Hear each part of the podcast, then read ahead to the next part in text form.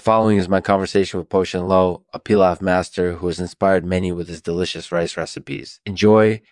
This episode is sponsored by Dolomite Bolsters. Dolomite Day Bolsters are the perfect way to add some extra support to your back without adding bulk. They're made of high quality materials and are custom fit to your specific body measurements. Visit dolomitebolsters.com to learn more and get a free trial pair. Thanks for watching. Hey there, Po Shen. Thanks for agreeing to talk with me today. No problem. It's my pleasure. So, what got you interested in cooking pilaf? Well, I had the opportunity to learn how to make pilaf from one of the best pilaf masters in the world, and I fell in love with it and never looked back. Wow, that's impressive. I bet it was a challenging process. It was. But it was also really educational. I learned a lot about the history of pilaf and how to make it perfect. I can imagine. So, what do you think makes pilaf so special?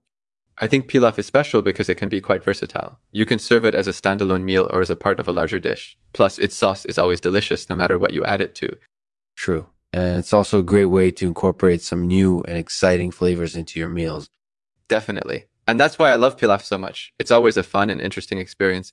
That's certainly true. And I think pilaf is definitely one of the most underrated dishes out there. I couldn't agree more. Thank you for saying that.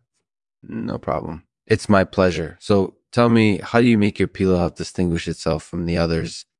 Well, typically, I use a bit more oil than most other pilaf cooks do. And I also add some dried fruits or nuts to give it some extra flavor.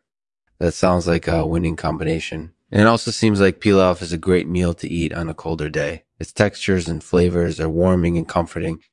Absolutely. I love serving pilaf during the colder months. It's the perfect way to warm up on a cold day. That sounds like a great opinion. Thanks for sharing it with me. So, what are your future plans? Do you have any other recipes which you're especially excited to share with us? Oh, definitely. I have a few new recipes in the works that I'm really anxious to share with all of you. So, stay tuned. I sure will. Thanks again for talking with me, Po Shen.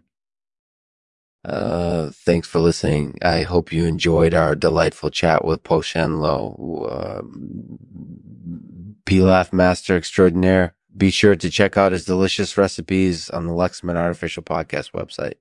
I'll leave it to Po Shen to read a poem for us this week. Pilaf, my love, my life. Your thick sauce is my favorite part. I can't get enough of how you make me feel. Your rice is always so perfect and I can't find one flaw.